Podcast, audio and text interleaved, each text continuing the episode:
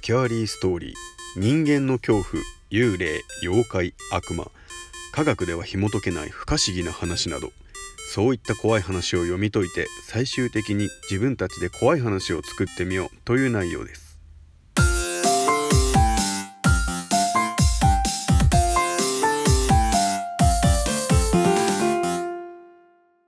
今回のお話はお前を救う作戦。人の怖い話といいますか奥深い話になっております。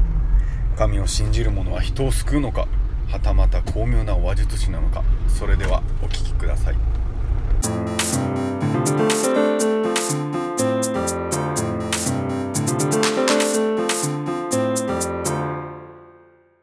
とある刑務所に手のつけられない荒くれ者の死刑囚がいて看守たちもほとほと手を焼いていた。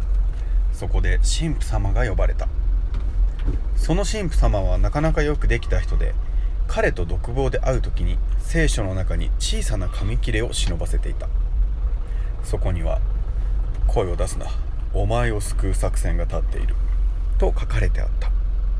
死刑囚はそれを見て神父もグルだと思い自分のボスが助けてくれることを確信していた。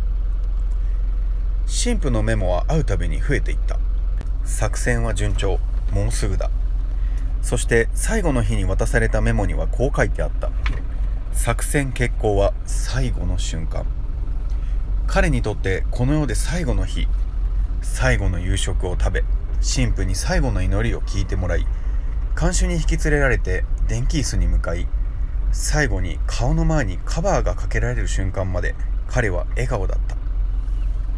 彼の死後一体荒くれだった彼をどうやっておとなしくさせたのか？と問われた神父はその看守に答えた。私は彼に希望を与えたんです。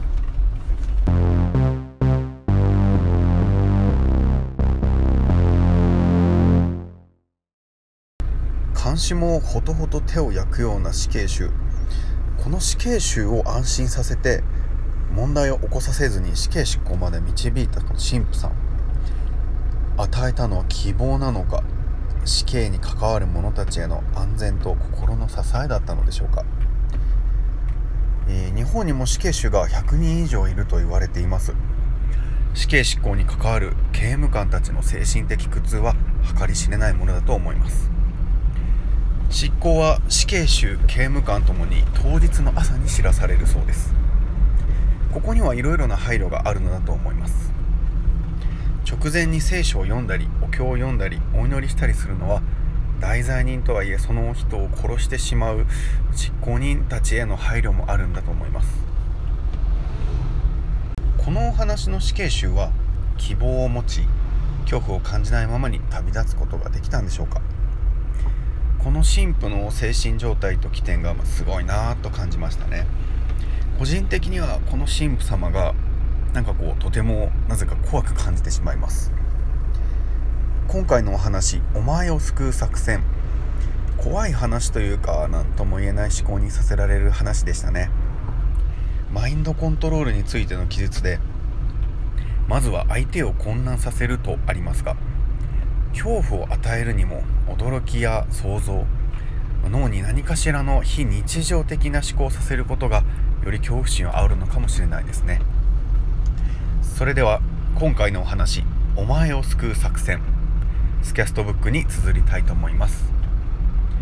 また Twitter の方でもご意見ご感想お待ちしております。ありがとうございました「